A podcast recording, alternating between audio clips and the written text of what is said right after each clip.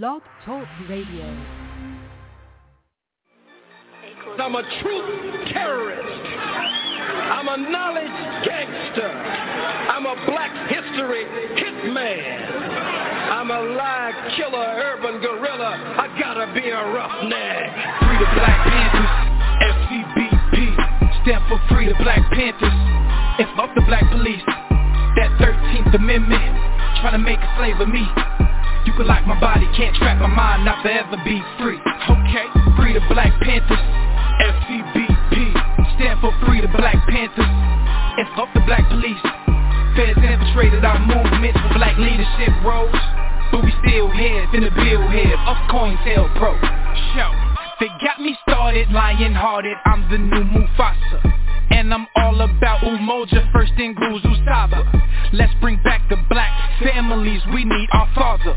Single mama, son and daughter, that's root of the problem. Wise up, we wise up, unity so powerful.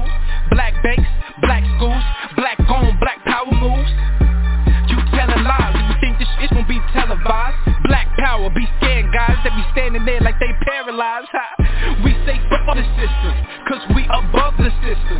We keep ARs and pistols, shotguns that's worth the crystal. But that's for self-defense, make sure we have no issues. Be sure to leave it at the door if you have it with you. This for them freedom fighters that lost their freedom. Until they freedom, we screaming carpe diem. This for the. King Khalid Muhammad. We gon' make your day a holiday. I fuck me promise. Free the Black Panthers. FCBP Stand for Free the Black Panthers. And fuck the black police.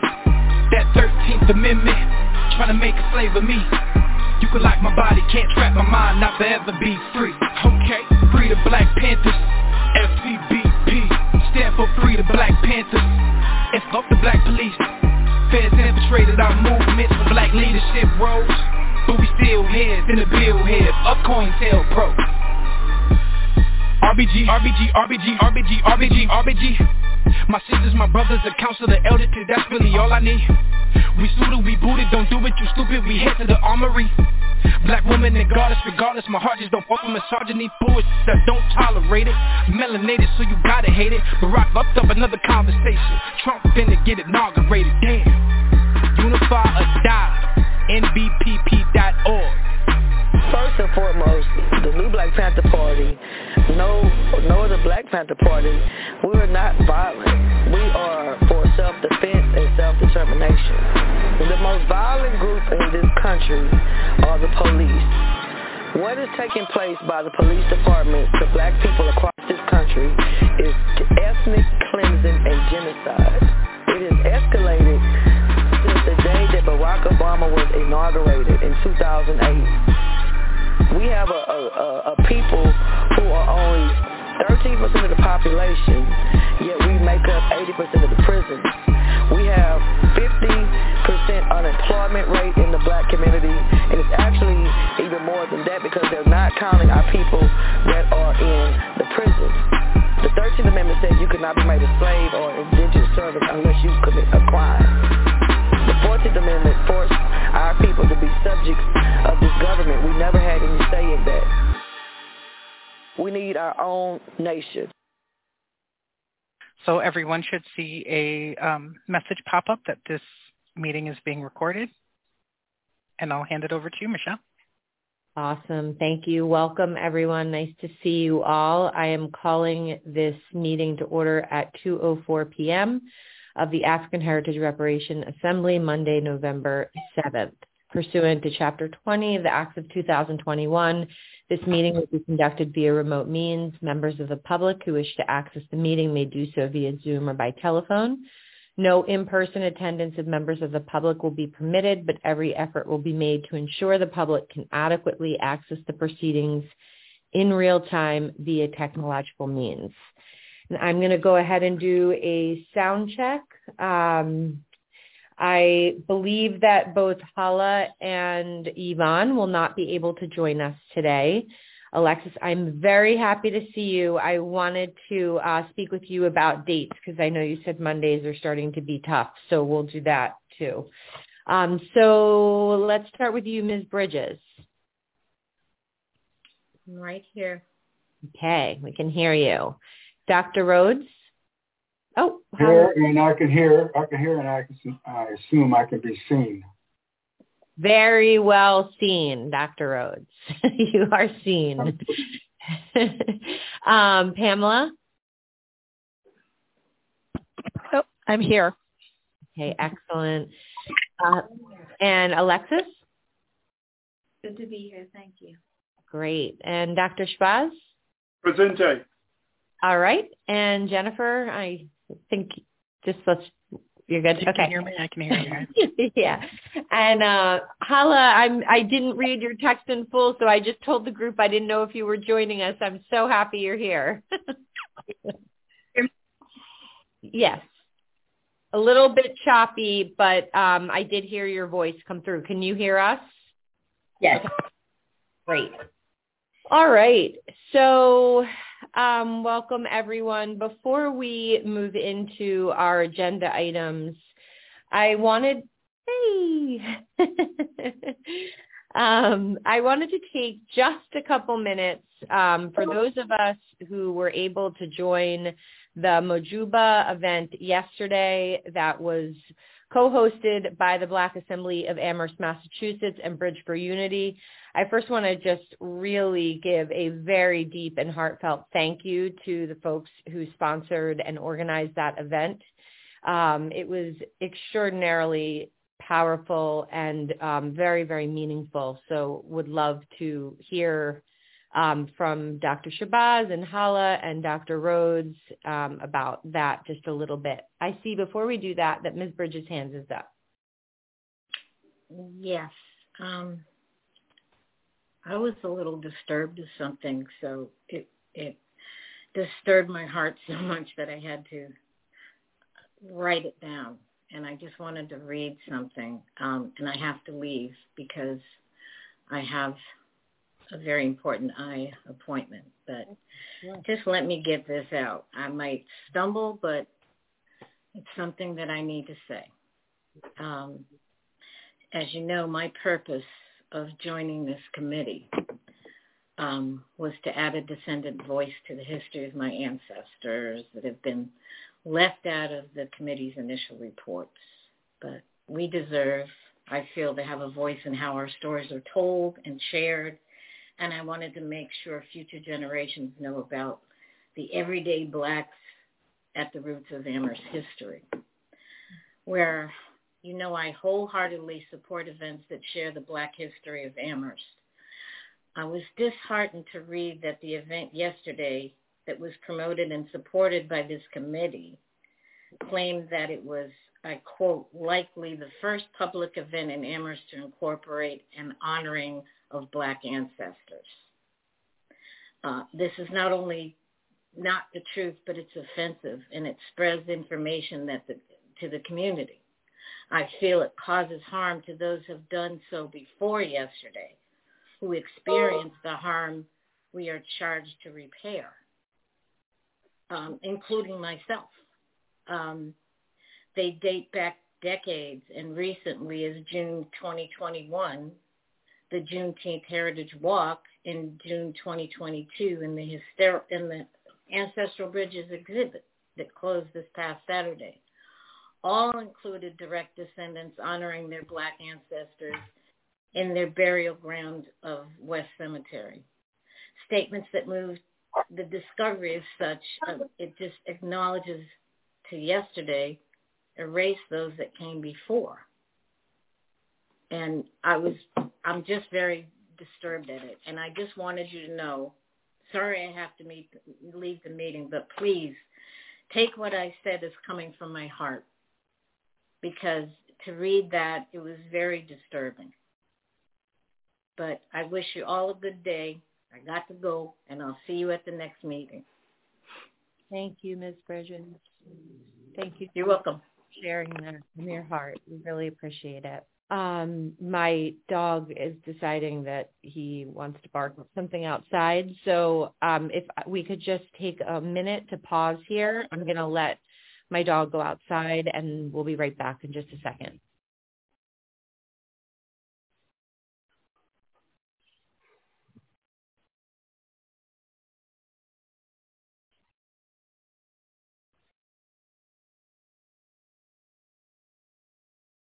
All right. Um, so let's just check in here as a committee. I really want to honor Ms. Bridges' statement and voice. Um, and I don't feel personally comfortable pursuing any conversation about Ms. Bridges' statement while she is not in the room. Um, so what I would like to ask is that we hold that uh, close to our heart and that if Ms. Bridges would like to talk further about it in our next meeting, we allow there to be space for that to happen next meeting. In the meantime, if there's anything that any individual member feels like they would like to pursue individually with Ms. Bridges um, with respect to her statement, I would encourage that. Um, so I do want to uh, just come back to the, so I started off by seeing if there was anybody who would like to speak in particular about the event that occurred yesterday. Um, it does feel a little bit unsettling to talk about it again without Ms. Bridges here, given the context of her statement. Um, however, if anybody would like to speak to the event, um, this would be the time to do that now. And we'll leave just a minute to do that.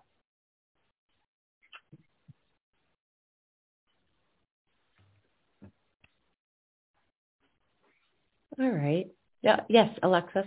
I'll just say I, I regret not being able to be there in person, but I, I want to thank Dr. Shabazz for live streaming because that allowed me to um, join in. So, so thank you for that. I appreciate it. All right. And I think I saw um, Dr. Shabazz, but before we go to you, Dr. Shabazz, I see Pamela's hand is raised. I just wanted to ask a clarifying question. Was the event co-sponsored by this group or sponsored by another group and we just lended support? I'm just trying to I don't. I know we don't. I think you're. It's appropriate not to talk about it, but I would just like a little bit of information. Sure. Um, no, the event was in no way sponsored by the AHRA. Okay. Um, certain members of us sat on the panel um, and had a dialogue with Dr. Shabazz during the event, um, but the event was um, Dr. Shabazz. Why don't you jump in and say who the sponsors of the event were? Absolutely. So um, the genesis of the event uh, is with an intergroup uh, dialogue um, uh, organization called uh, Bridge for Unity uh, that has existed here uh, for a number of years and um, attempts to try to promote intercultural and, and interracial understanding uh, through uh, intergroup dialogue as well as small, uh, as well as uh, cultural exchanges. And um, the uh, um, idea was presented of a, um, a celebration, and honoring of the ancestors, African ancestors here in Amherst uh, that would be conducted in a traditional West African, particularly Yoruba uh, um, uh, ceremony. Uh, and folks who are uh, two of our Bridge for Unity members who are long practitioners uh, um, initiated in uh, this particular West African cosmology, cosmology, spiritual system offered to, to create the ceremonial part of the event. And, uh, and that is what they did. And I think the uh, kind of unfortunate thing uh, in the press release and uh, that I think was published in the Indy and perhaps in other places, and in fact the language of it, of, the, of it was attributed to a statement from me, but uh, not in quote marks, but that uh, uh, but attributed to me was saying that it was the first event of this kind to honor Black ancestors.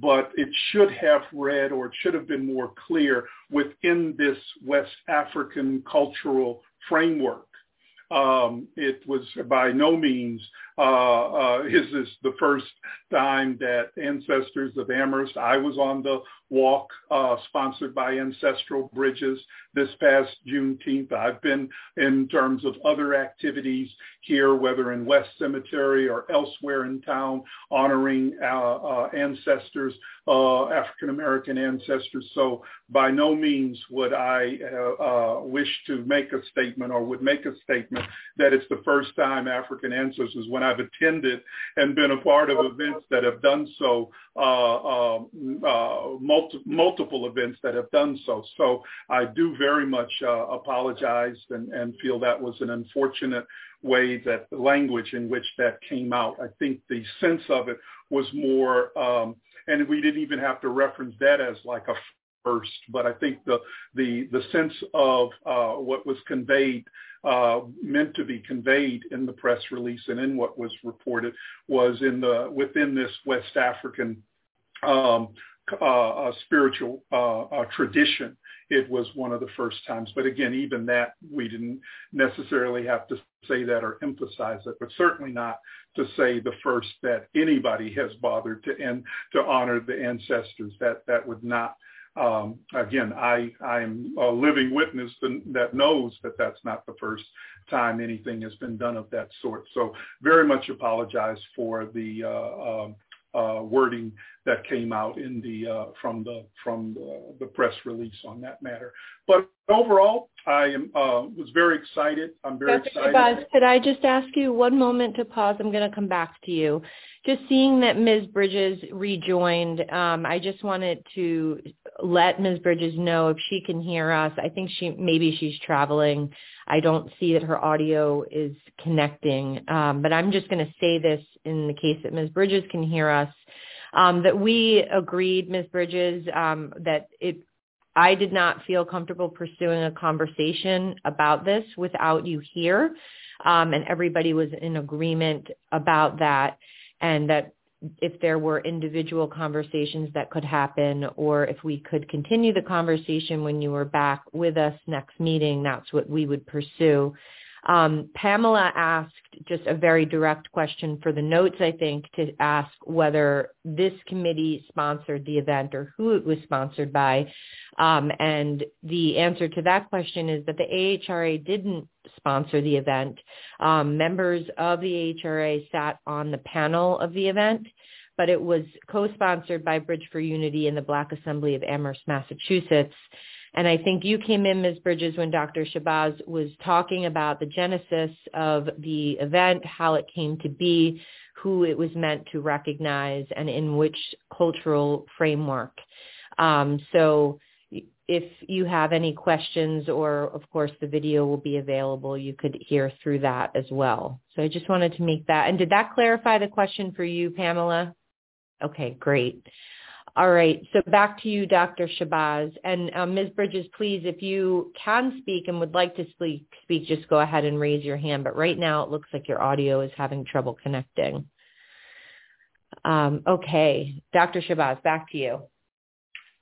So just as far as that goes, um, I uh, was very appreciative of uh, of my of the efforts of uh, Rose Milligan Saki and uh, Dr. Trevor uh, Baptiste for the energy and the um, brilliance and the very very um, deep uh, careful, explanatory way for, for folks not very familiar with uh, with West African religious traditions, spiritual traditions, very explanatory about every aspect of it, the libation uh, to the ancestors, the cleansing uh, with uh, uh, uh, the, the water, the um, the whole the egun stick and the uh, the ways in which that uh, uh, you know and, and in the Yoruba language the words um, to recall and to remember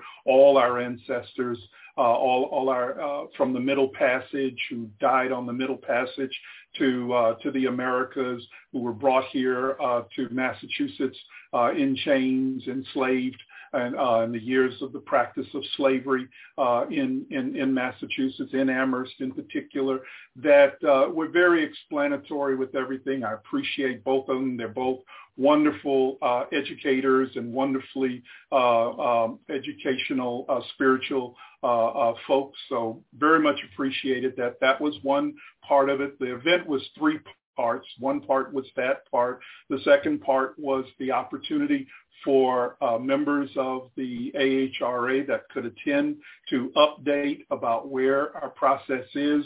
And then the third part consisted of an inter- of breaking out into small breakout groups to discuss uh, uh, ideas and, and uh, um, uh, feelings about the reparative justice process in Amherst, and then to report that that back into the big group, and followed finally by that by some delicious food courtesy of uh, um, uh, the Black Sheep, the Blue Blue Heron Restaurant, and uh, Hazel's. Um, so uh, that that that was the whole the whole enchilada for those who could who attended all of it, and uh, uh, seems to have uh, been well received. Thanks, Dr. Shabazz. It really was a quite a moving and beautiful event, and I will say um, that the the chorus, the choir, excuse me, um, was just Hala. I just want to say when you were singing with your hand in the air and your fist like up. I it was so incredibly moving and touching and I just thank you um for for what you brought to that and what the whole choir brought. That was a piece that really moved me. Um so thank you for that. um and um, Dr. Shabazz, do you see an opportunity to offer in our next meeting a reporting of some of the feedback that was received um, in when it came back from the smaller groups? Okay, great.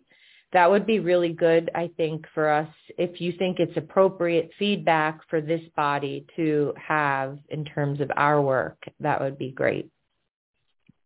All right. Um, anything else on that? All right. So um, we just, um, I'm going to give a quick update on two things, and then I'm going to pass. Hopefully everyone received the email I sent today with Dr. Shabazz's position paper. Um, he will be presenting that to us today. Dr. Rhodes and I have a hard stop today at 3 o'clock because we have a meeting set with the Donahue Institute. So this is update number one. Um, we are going to meet with the Donahue Institute um, to further the discussion that we've been having around a survey um, and developing a survey that uh, the AHRA can use to reach members of the community. Um, we have asked, I have asked our council president to join us in that conversation because it's possible that the survey that we will conduct will include surveying around public health as well as community safety. Um, and so we're going to have a discussion with the Donahue Institute today at 3 o'clock, and we will report back to you at our next meeting on that. Um, the second update that I wanted to offer is um, hold on, I do have it. um, okay, yes. Um, I wanted to offer an update on the July 5th incident. So a couple weeks ago, I had updated the committee to say that I had made a motion that would evoke this committee or members of this committee to participate in another committee for a reconciliation process. And my vote um, did not pass through the council. It was a very close vote. Um, it lost by one vote. Um, and I recommend that everybody, if they haven't already, take a look at the video and the discussion because um, it was a very rich and thoughtful um, and I think challenging discussion that the council had around that. So um, there isn't anything in terms of that that we need to be doing right now as a committee. However, I do want to leave um, some some space, perhaps, uh, for this committee to think about if there's anything um, that it would like to process around that um, it won't be today, but uh, we could certainly, if I hear from committee members that processing that in any way would be helpful, or if any action that this committee would like to take, um, for example, a letter to the council sponsored by the committee itself, or something of that nature, um, we could think about that. So are there any questions about either of those updates, the survey or the July 5th? Yes, Alexa. Are you looking for the questions just specifically about those updates or like discussion about those updates? Um, anything, anything. We, I, I wanted to um, at least give Dr. Shabazz a full. So if we have about five or six minutes, so we can keep discussion going right now. Okay, so I, I guess I just wanted to ask in the event that the second motion doesn't pass, um, is and, and I'm confused about all these rules. I'm going to be honest with you. So it, are you able to bring forward the same motion again or like what happens if motion two doesn't pass? That's a great question. So um, right now what's happening is there is a motion on the floor, which is known as motion six. Um, Lynn brought that motion and that motion got tabled to tonight's meeting. In the meantime, Lynn asked that councillors provide any amendments or new motions. There were amendments that were provided. I provided a new motion. Um, all of those can be found in the packet for tonight's town council meeting. However, I am aware that Lynn will be making a motion, which I believe will pass, to postpone the discussion in its entirety to next Monday um, so that it has a designated time for it. Um, tonight is the town manager evaluation uh, uh, as well as tax classification hearing and uh, financial indicators. So it's probably going to be an after midnight meeting as it is. And I think that's a good call. I, I really struggle to see it keep getting postponed, but it is good to have its own designated time. So if you'd like to see the amendments to the current motion, the new motion that I'm proposing, I'm proposing that motion in addition to whatever else because my motion is specific to the incident itself. Um, it calls for an apology. It calls for a record of events, and it calls for research, legal research into compensatory repair models options. Um, so you could take a look at that and um, feel free to reach out with any questions to me individually and be happy to answer them. Dr. Shabazz? Yeah, I'll keep it very short just to say that, um, you know, the original uh, idea of formulating a working group that would include a representative from um, from this body, from AHRA, along with representatives from the Human Rights uh, Commission, as well as representatives from the Community Safety and Social Justice Committee, along with councillors, I thought was a, a reasonable way to proceed. I supported it. And I was especially supportive because I was hearing in discussion, and I heard at that last meeting, Councillor uh, Griesemer um, bring up this notion of, you know, based upon discussion and and uh, our process within AHRA that nothing could be done relative to compensation uh, based upon you know the findings of KP law and what was what was again what's been generated in our process. And I was a little you know um, thought that that's where we could perhaps shed clarity in that you know our process is is one thing. It's very different from this specific event the two should not be confused and that yes as this process is one that uh, before any kind of direct payments or anything of that sort as part of the reparative justice plan we will submit, it will have to, you know, we understand it's going to go through this state legislative process. It would need to go through this, at least is what the attorneys had recommended, and uh, and that will take some time. But uh, uh, I, I wanted, I feel AHRA as we get into some of the specifics of of, of items that could come under the reparative justice plan to keep in mind the justice gap, to keep in mind the harm area of, of crime and punishment, criminal, the criminal justice system, and that there, that uh, we are hearing the, the need for uh, that perhaps um, funds could go as one priority area to be able to um, compensate uh, in in situations where uh, uh, the criminal justice system or some aspect of it has uh, has operated in a in a racially unfair manner or or, or discriminatory manner. But um, I think we're going to need to d- discuss that one a whole lot more because, first of all, I don't think the Reparative Justice Fund would be appropriate in instances that actually are, you know, dealing with con- immediate contemporary events that um, might need to be mediated or, or dealt with in some other way. And, um, and, and that we should not be used to say that, you know, you can't mediate and, and, and uh, or, or address those.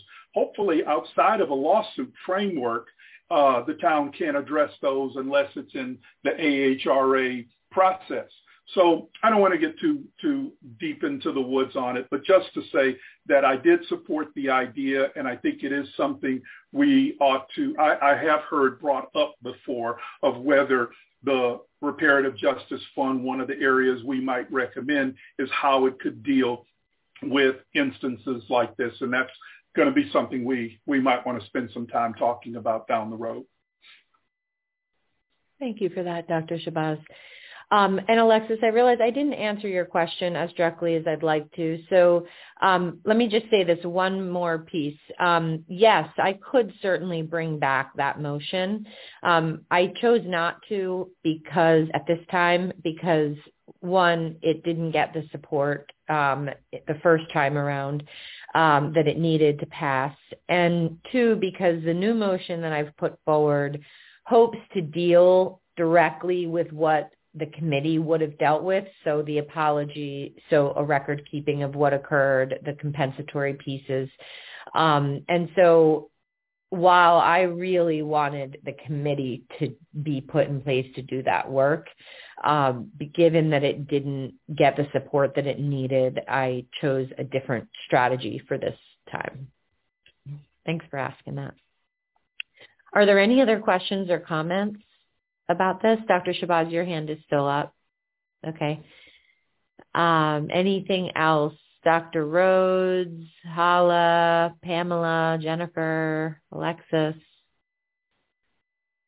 All right. Okay, so I'm going to pause before we turn things over to Dr. Shabazz to um, talk about his um, position paper and his framework that he'll be presenting to us today and do a public comment period. Uh, so I am calling public comment now.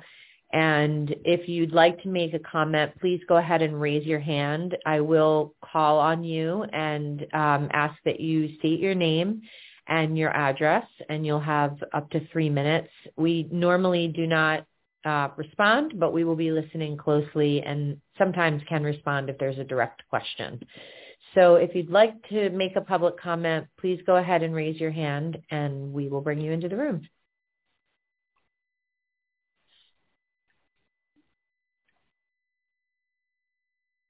All right. Uh, yes, Jennifer would like to make a public comment.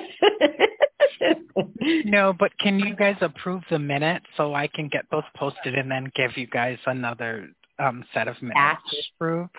Yeah, absolutely.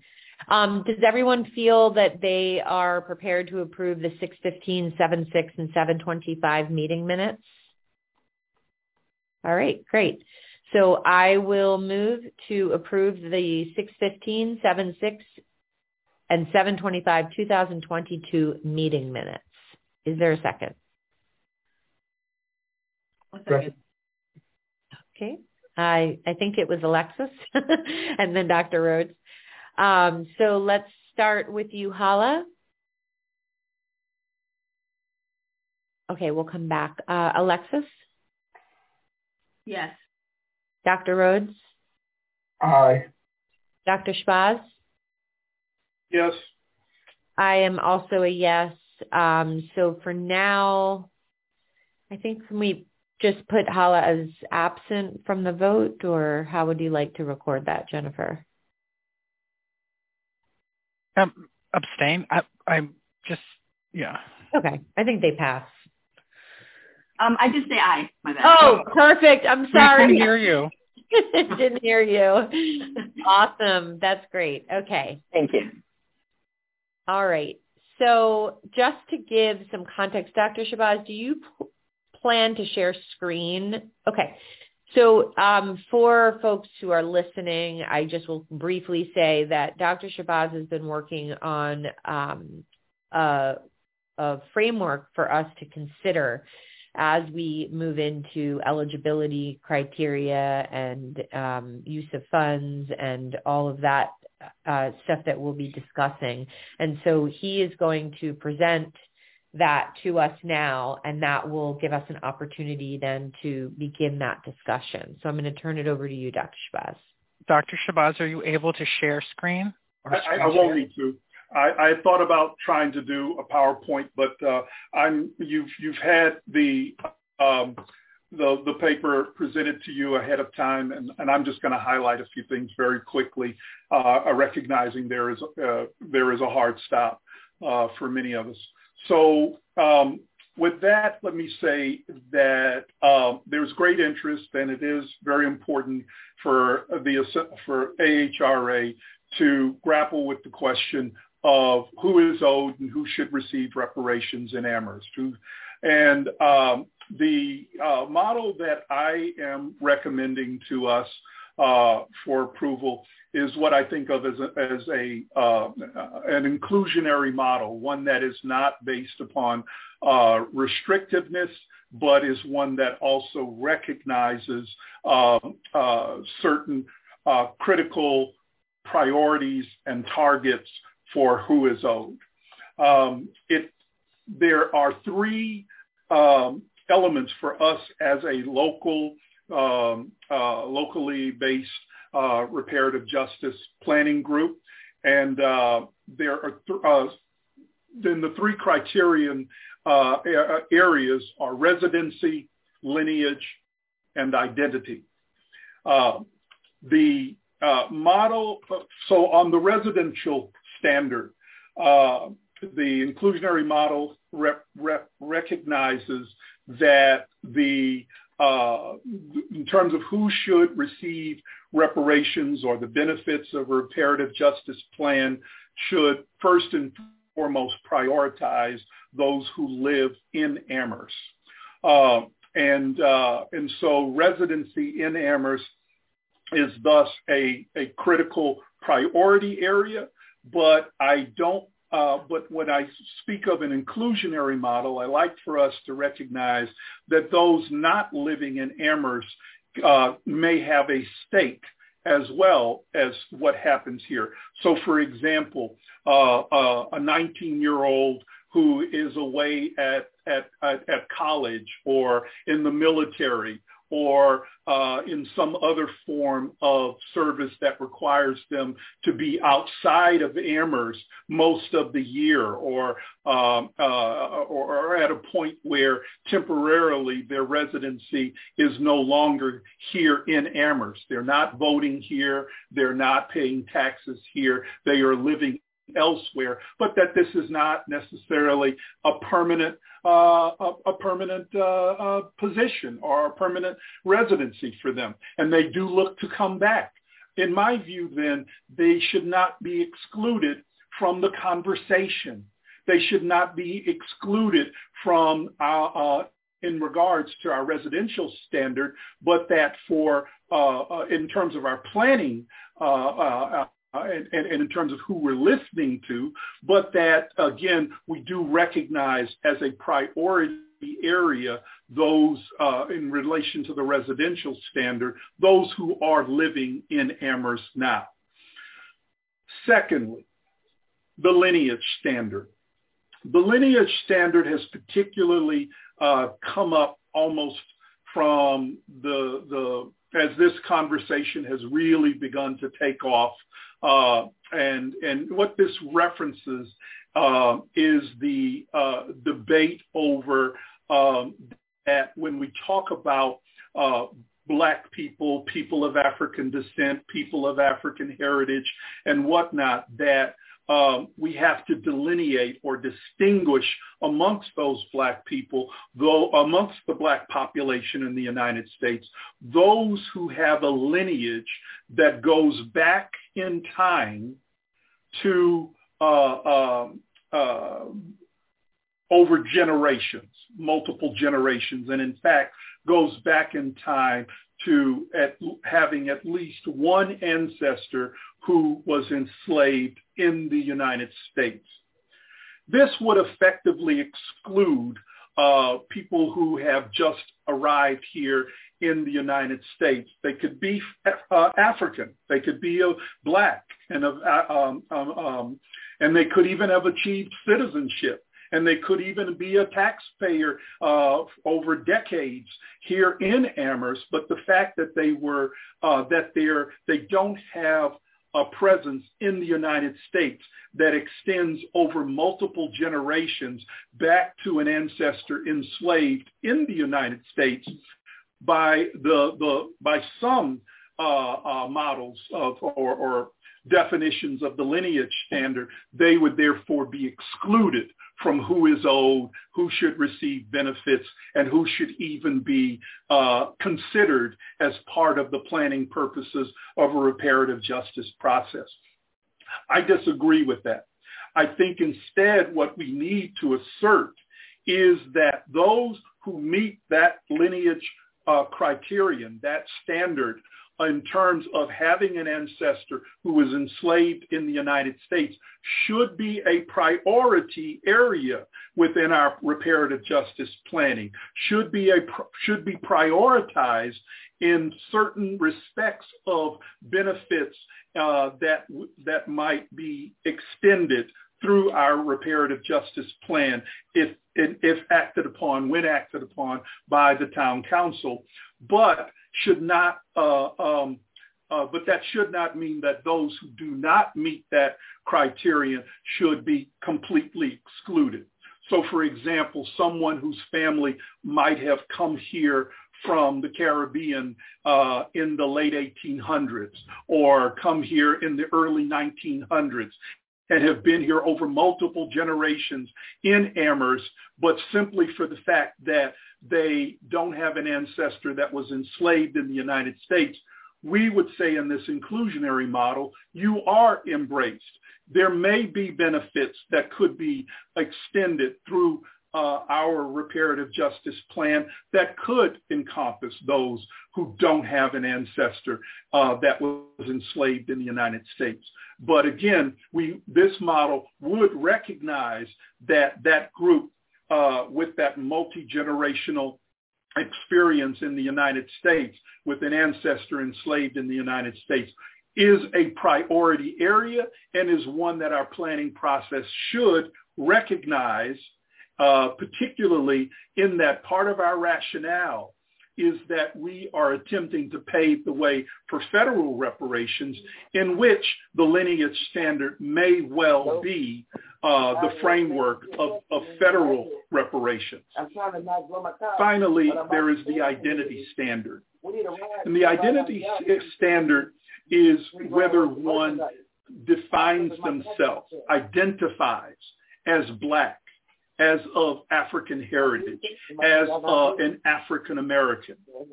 Um, and again, by uh, uh, some advocates for for reparations, especially in define, making the case for reparations at the federal level, they have insisted that the that there be an identity standard Uh, and one model goes that uh, from the announcement of a reparative justice uh, uh, program.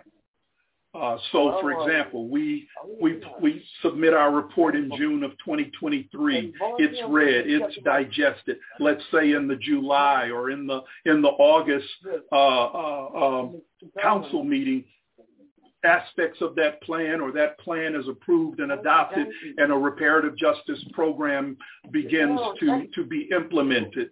Um, the view of one model is that persons who uh, would uh, apply for or who might receive benefits must prove that they uh, had identified as black for at least 12 years before the start of the reparative justice program. So if we said August of 2023, we announce a program, then they would have to prove going back to at least, let us say 2020, I mean 2010, that they have some type of documented proof of having identified as black or been identified as black.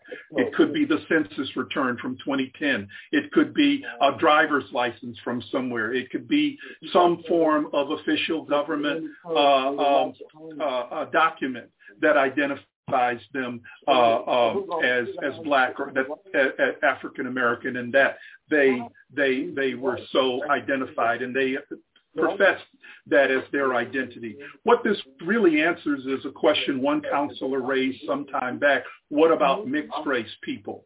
Would mixed race people be eligible? And the answer then is resoundingly yes, as long as that mixed race person, in addition to identifying as mixed race, also identified as black. And that doesn't go without saying. There could be some who have simply listed themselves and simply identify themselves as mixed race. And that doesn't tell you if they identify as black. So one would have to have documentation under under uh, uh, within this um, identity standard that you may have identified as another race, you may have identified as mixed race, but that you have also documentation of identifying as black, as of African descent. So for us in this inclusionary model, we recognize that identity standard. We acknowledge it as uh, one that may be appropriate at the federal level and one that we should bear in mind with in relation to our our planning, uh, but that we are not strictly, um, but that we can also uh, um, embrace folks that may not have uh, proof uh, prior, 12 years prior. But at least in my view, if they identify at the point of the reparations program, they still may be considered um, as eligible. But uh, uh, so that is in sum the uh, uh, the discussion that I raised on the three identity standards, and this inclusionary model is one that acknowledges uh, some of the frameworks that are being discussed that have been put forward at the federal level and but acknowledges them as simply areas that we could recognize and build some of our planning around, but that not necessarily uh, uh, relying completely on that for restrictive purposes, at least in our planning planning uh, uh area. So it gives widest latitude for encompassing people uh, as we move into defining benefits and defining uh, different ways in which the the the funds and the programs that we ultimately in, uh, endorse and put within our plan, it gives widest latitude for, for projects, ideas, uh, proposals to be incorporated uh, for people, both with in those priority areas as well as maybe not within those priority areas. I open for questions. You got to text it to me with the picture.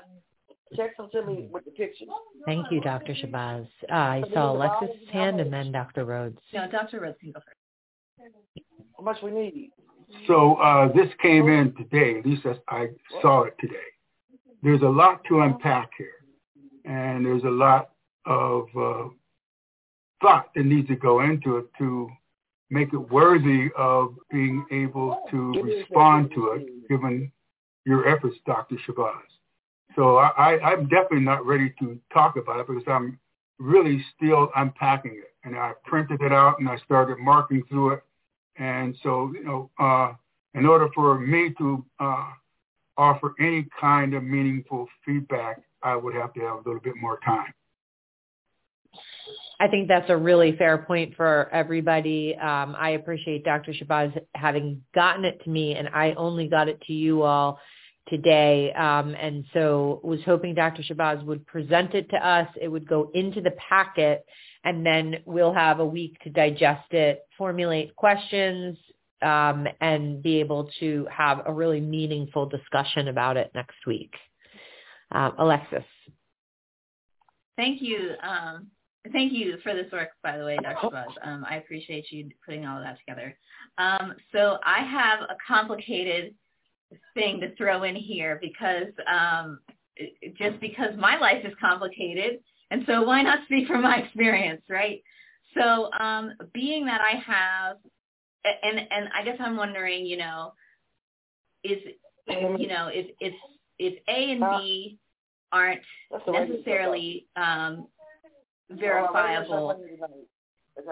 And I know that that puts, you know, throws a wrench in it because the genealogy aspect, you could be, and, and I guess I'm wondering, and I, I know that like quantifying things have been extremely problematic in the past.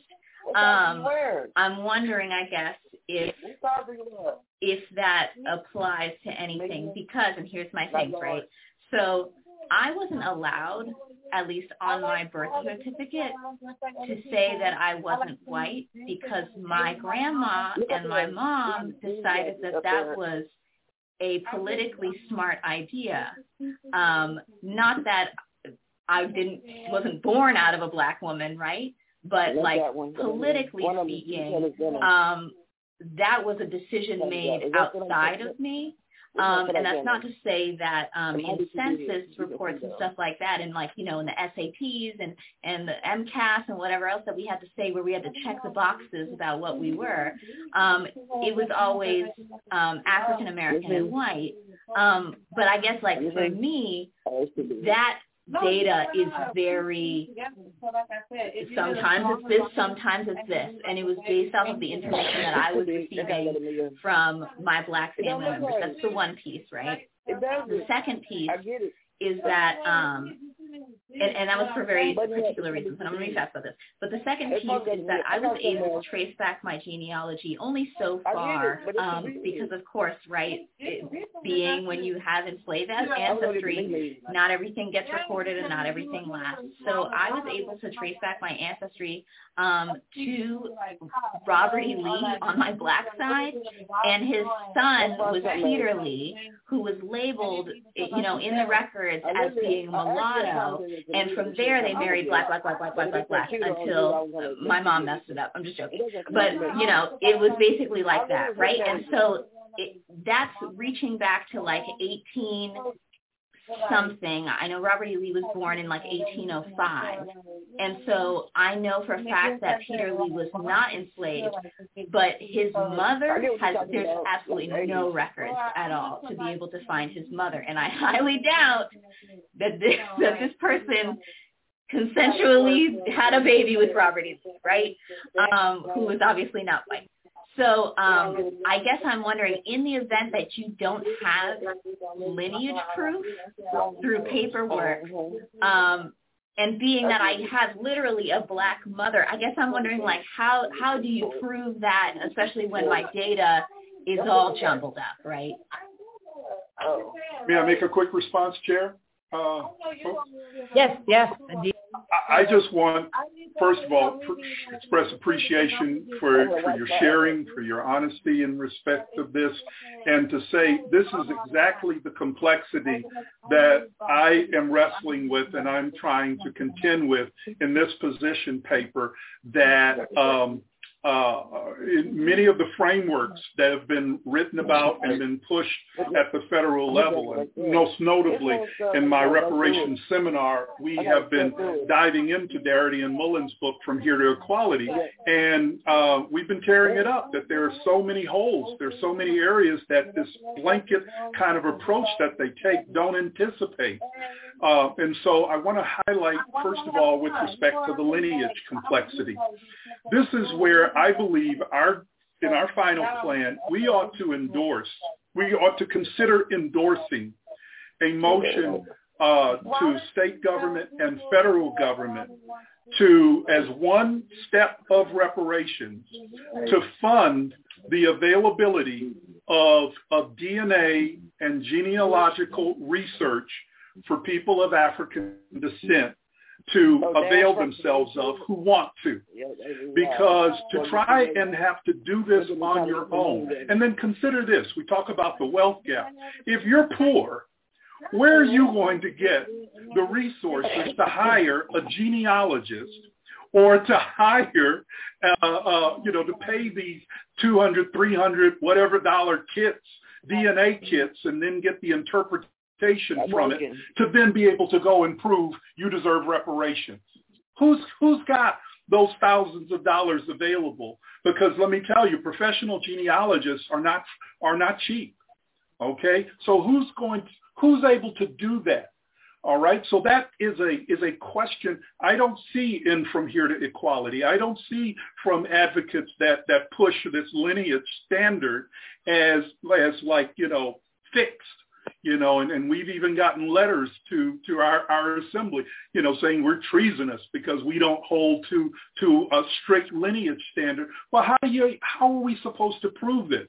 You're just going to show up there for your you expect the federal government to go to go do all of that? That's not how benefits work. The benefits work from the federal. In the case of the Japanese, you had to show you had to come and present the evidence that you had uh, that you were interned or that you had a parent or grandparent who was interned to get your $20,000. Now, what the, the, the support group, the advocacy group for Japanese reparations did is they, you know, got support together to go and do a lot of that documentation and to get from the government because the government kept records on all the people they locked up in the internment camps. So they did a lot of that legwork to, to get the evidence to create the roll of who got the $20,000 checks. Okay, but how do you do this for potentially 36 million African Americans uh, or more? Actually, more that that could be eligible uh, under the under the the, the federal uh, plan. So somebody's got to take responsibility to. Uh, I think the federal government ought to take responsibility to help provide the genealogical research and the DNA research, uh, the finding your roots, if you will, for African Americans, of which this is one of the direct harms that broke us from having any kind of, of uh, uh, uh ability to trace our, our lineage like that. So that's one area with respect to the lineage. On the identity one, this is another important complexity that again, by my recognizing the uh, the issue of uh, that some have raised of the need to show documentation at more than a decade before the start of the reparations program, that just saying that can be easy for the policymaker or for the you know the economist to to to come up with that but the implications on the ground for masses of people can also be be, be uh, challenging in ways you have to really think about. You know faced with a white supremacist structurally racist system a white parent and a black parent it is in my mind completely reasonable that they might opt to say in a choice of what bubble to, to fill out, they might say W and not say black and not or not say other or not say multiple. Okay, and it is their choice to do so. But then what does that mean down the line with respect to a reparative justice process in which that infant had no choice at the point that those those those boxes were that that W box was checked. What does that say for them? Are they thus, you know, their their their their entitlement to to what is owed negated because of the decisions being made between one or both parents to, to mark the W box? Even when they could perhaps prove the lineage standard you know, and show that they had an ancestor who was enslaved through their black side. They could still then be, be disqualified on the basis of the identity standard. So I think, again, what you've just presented highlights some of the some of the complexities that I think as we grapple with this on the local level, it, my recommendation is to have this inclusionary model that acknowledges the the priority areas or the targets or the the, the standards that have been raised the for the federal uh, uh, rep- reparative justice process, but doesn't but doesn't limit our attention strictly to those uh, uh to, to, to, those more res- restrictive standards that have been advocated.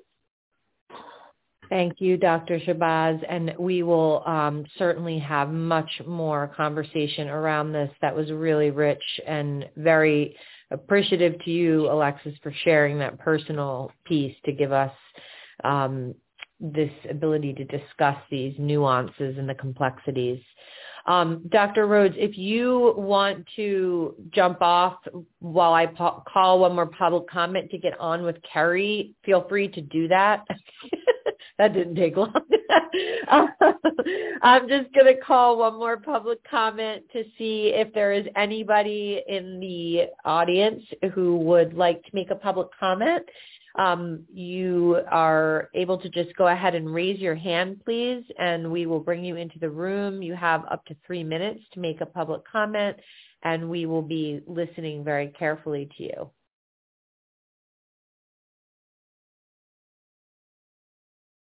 Okay. Not seeing any, just want to thank the attendees who joined us today. Really, really appreciate you being here and um, please um, continue to join us. Um, I can't really see what you're showing, but um, okay. So are there any other comments or questions by councillors or Pamela and Jennifer? All right. And Alexis, I'll touch base with you about scheduling and um, may everyone have a beautiful week and we'll see each other next week again and I'm going to adjourn at 3.02 p.m. Thank you. I love that. Bye. Jennifer, if you could keep it open for a second just for uh, me to reach out to Pamela and Michelle, you can you can go. This is okay. I, I just been wanting to say to you, Pamela, been very interested in. Hello and welcome to this special edition of Represent NYC on Manhattan Neighborhood Network. I'm Julie Walker. Today we will be talking about financial reparations for slavery. How do we as a country, a state, or even a city make amends for the enslavement of the approximately 4 million Africans and their descendants men and women who were enslaved in the United States and the colonies that became the United States. The first question we have to ask is can the legacy of slavery be untangled from its economic impact on America? The fact is, African slaves unwillingly played a major role in building the infrastructures of the United States. Slaves were a free labor force that was the cornerstone of a flourishing economy, a free labor force that here in New York literally built Wall Street and expanded lower Manhattan. Can our nation or our city make amends for the exploitation or the lynching? Can it undo the cumulative effects of the Jim Crow laws, redlining, and injustices experienced by African Americans during slavery and after it officially ended? If the United States owes a financial debt to the modern day descendants of slaves, then the solution, some say, is reparations.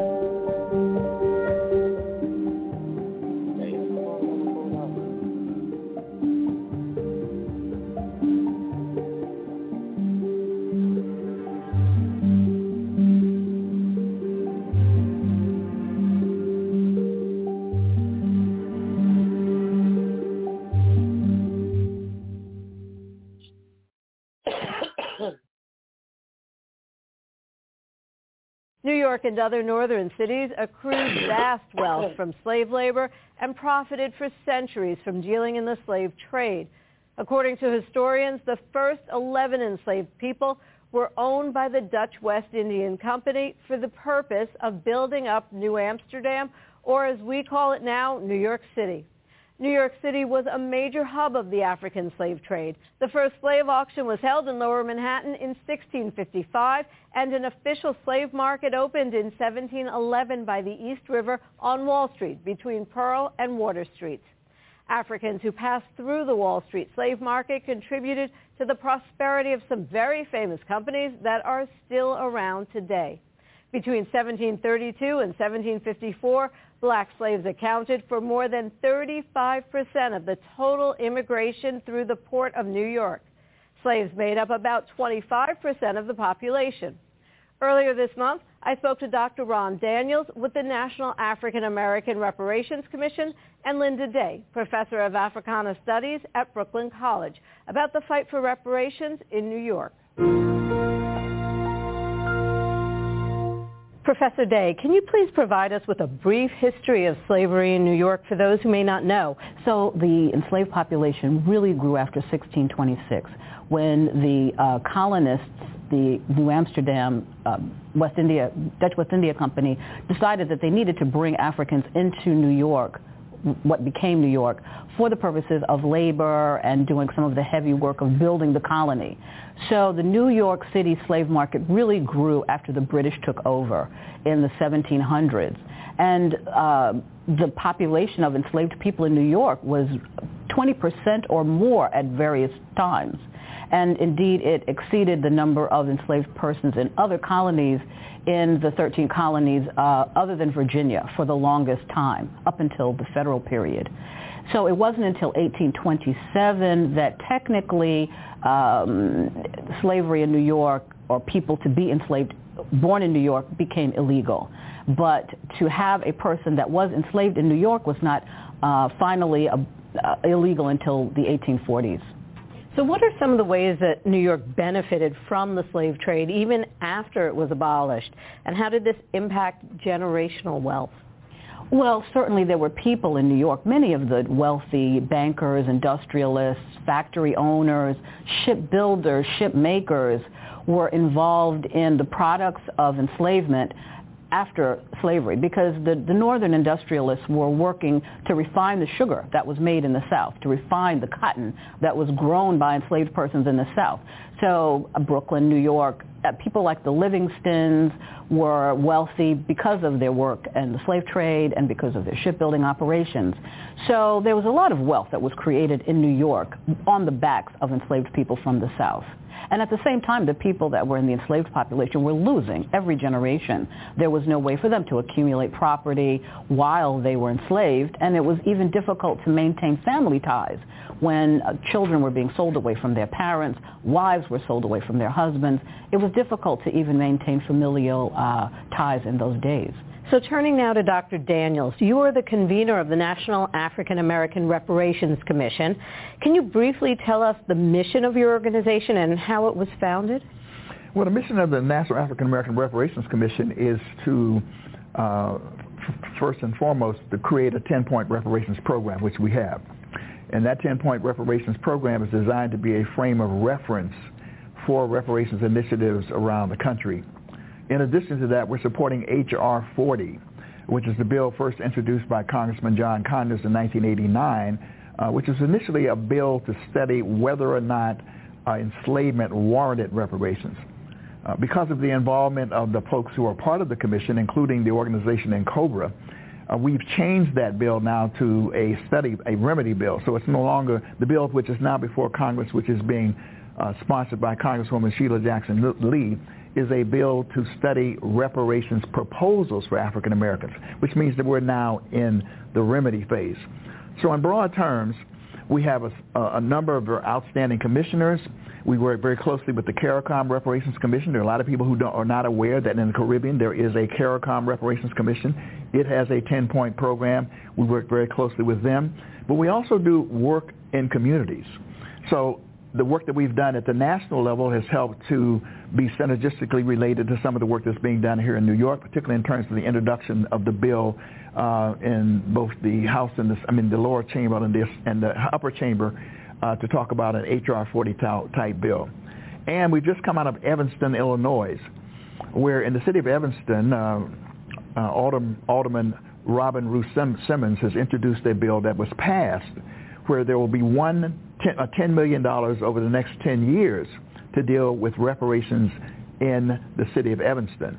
The reason why that's important is as commissions like the ones that are being set up in New York and the kind of research that the professor is doing, it means that we're going to begin to talk about how reparations should actually be paid at the local level in addition to the national level.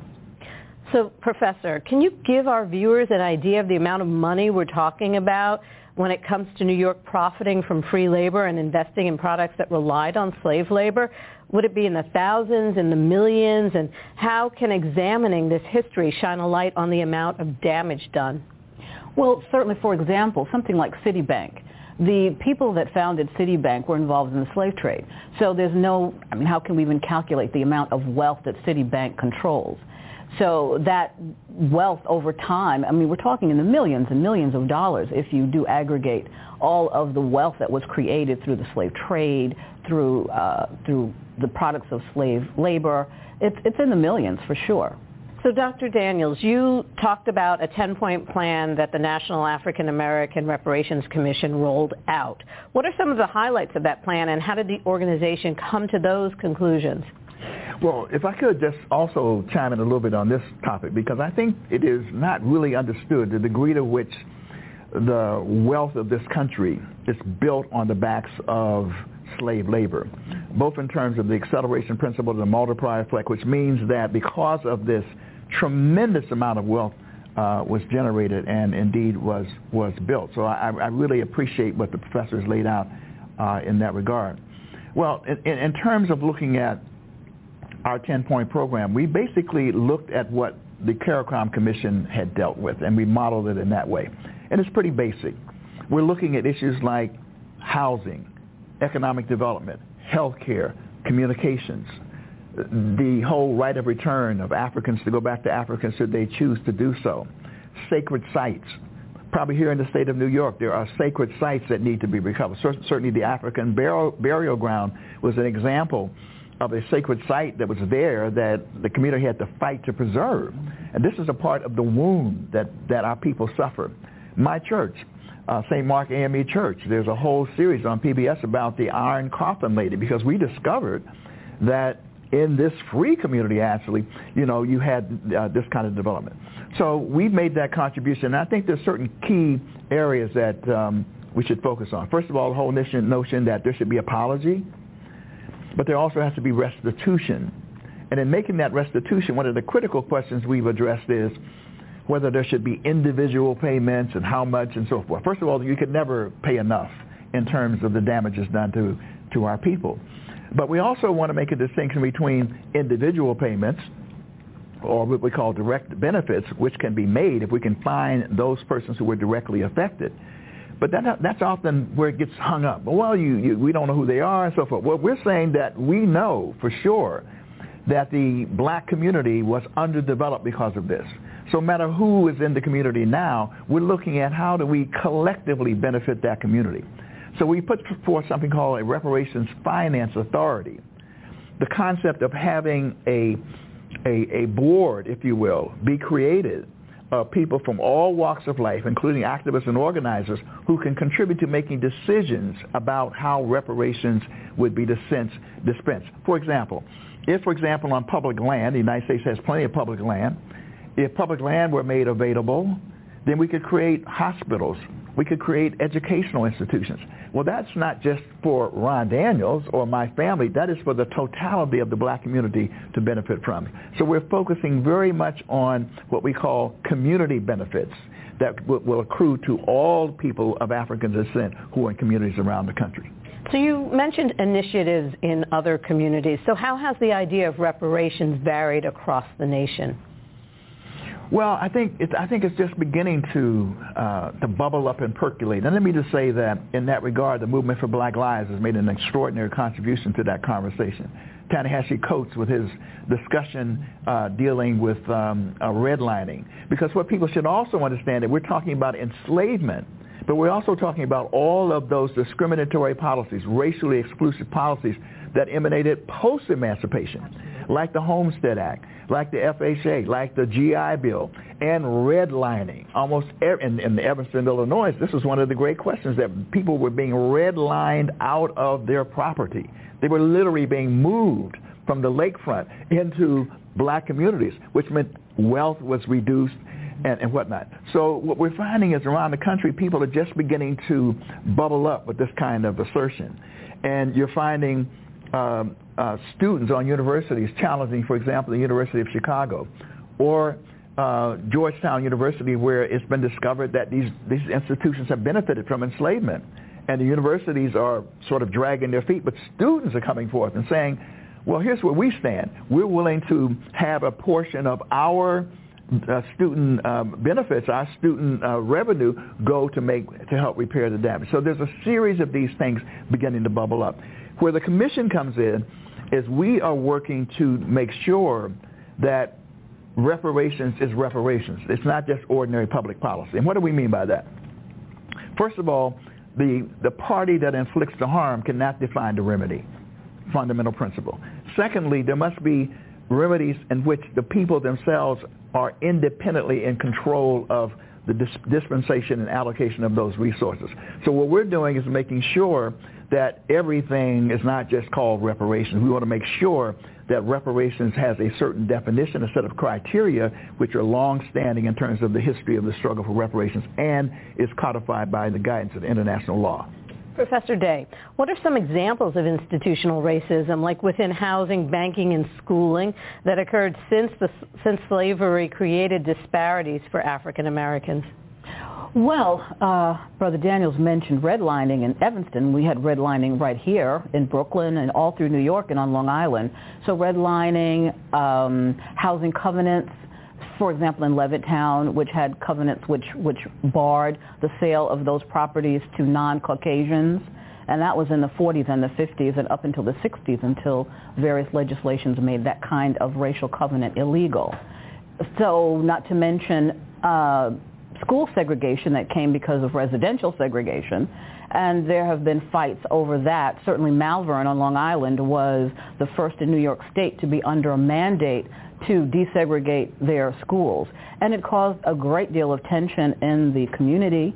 And indeed, um, the black school, which could potentially have been improved with more funding, was simply closed. And those black students, uh, those children had to walk for miles to the newly integrated white elementary schools in the farthest reaches of their uh, community. So there have been many examples of that kind of thing uh, all through New York. The GI Bill, as uh, Brother Daniels mentioned, was highly discriminatory against who would get loans and under what circumstances. So once people are already impoverished and uh, don't have a lot of wealth they are then also discriminated against in terms of their ability to accumulate or to borrow more wealth. So the wealth gap continues to grow, has continued to grow over, over the years, such that now the average white household wealth of $100 for that $100 and the average black household has $5.04. So the wealth disparity is, is great, long-standing, and continues.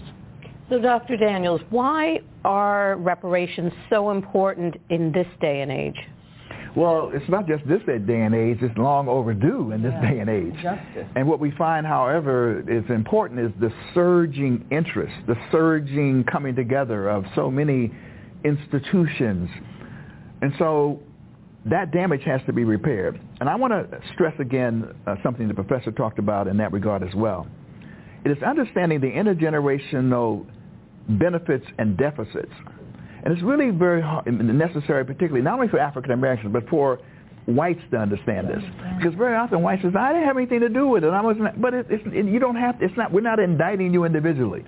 It's just that there were opportunities opened up to you because of enslavement that African Americans were denied. So with the Industrial Revolution, for example, black people were held in the South as sharecroppers, agricultural laborers, and so forth. It was new, a new form of slavery.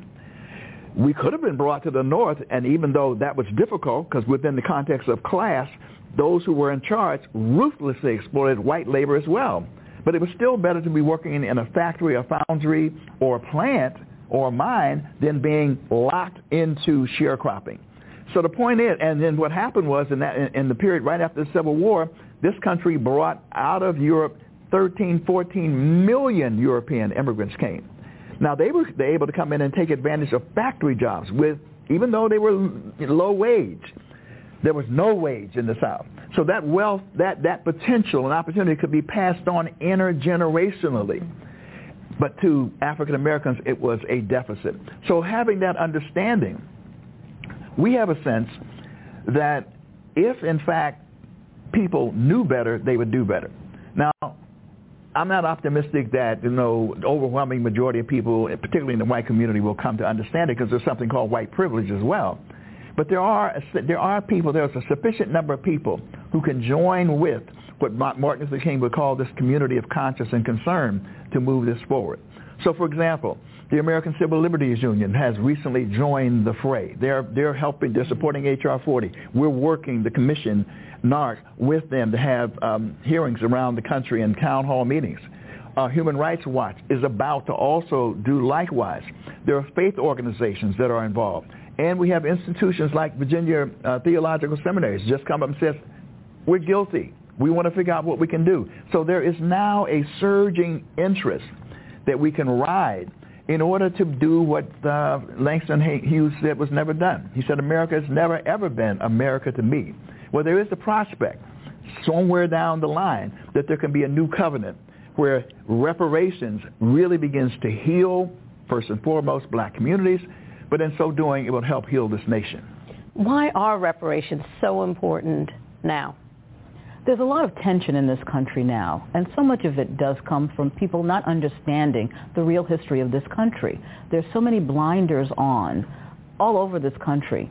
And if there's any way for America to in any way or shape, in any way, shape or form, reach the potential that it has, it has to come to grips with the slavery, uh, sorry, this history, it has to come to grips with this disparity, this racial disparity that's been there, is still there, and will continue to kind of foment tensions unless it's addressed properly. And certainly this uh, push and understanding of the need for reparations and then an implementation of plans to institute reparations for the real history of discrimination in this country. That's, that's a way for the people in America to really begin to come to a better understanding of who we are, what we're about, and how we can go forward.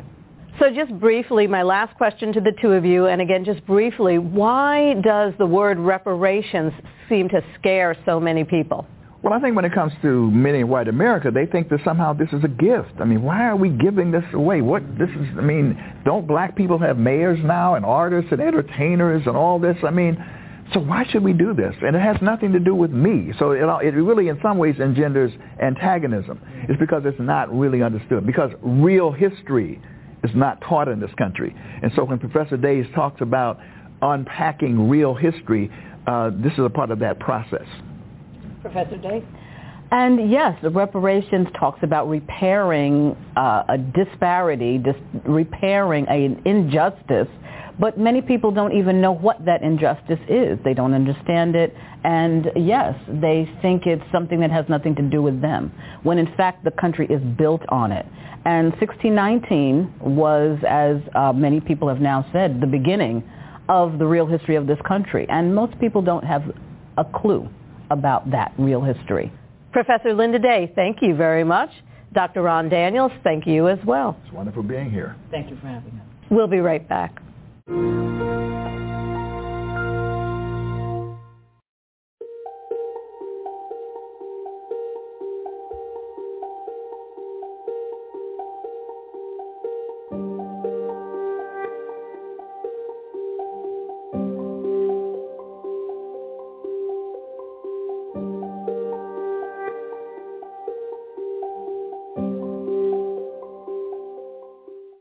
Welcome back.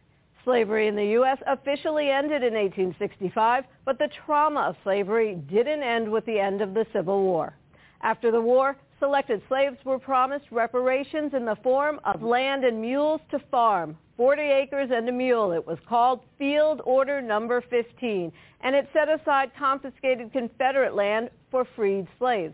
After President Abraham Lincoln was assassinated, the new president, Andrew Johnson, reversed this order, giving the land back to its former Confederate owners. We spoke with Professor Jessica Gordon Nembhard about the long history and the cry for reparations. My name is Jessica Gordon Nembhard. I'm professor of community justice and social economic development at John Jay College. The request for reparations started um, back in the 17 and 1800s, especially right after the Civil War, because at least after the Civil War we had laws in the United States that said that slavery was outlawed. So as soon as we had laws that said that the country recognized that slavery was wrong, that the slave trade was wrong, we've had people petitioning. In the 1790s, there was an organization called the Ex-Slave Mutual Relief Bounty and Pension Association, started by a woman named Callie House. And that organization argued that because enslaved people were workers and hadn't been paid, we at least deserved pensions, if not back pay. Once um, enslavement was over, African Americans were left on their own and had no way often to make a living to support their family. So it's a long movement that's been responsive to all the different levels of enslavement and oppression and uh, economic injustice that African Americans have suffered here on U.S. soil. New York State was a slave state and didn't abolish slavery until 1799. We have all the sins of being a slave state upon us. New York City has the uh, Black Burial Ground Museum, and they actually list all the slave codes and the laws. Black people weren't allowed to be out after dark without a lantern. They couldn't own land. They couldn't testify in court.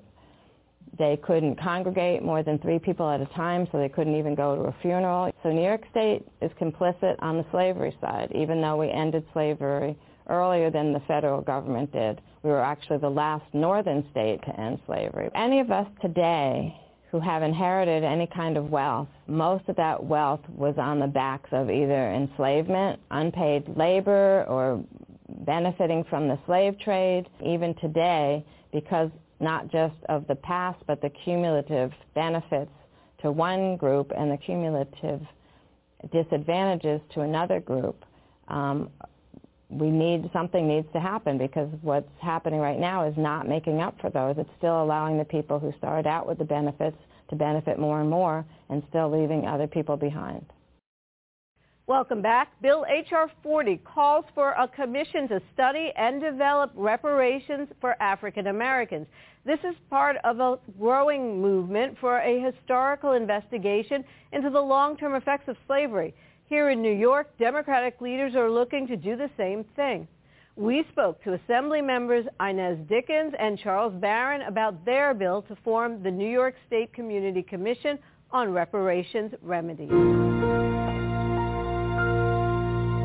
Assemblymember Barron, you're the sponsor of a bill that establishes the New York State Community Commission on Reparation Remedies and makes an appropriation of $250,000. What motivated you to write this legislation?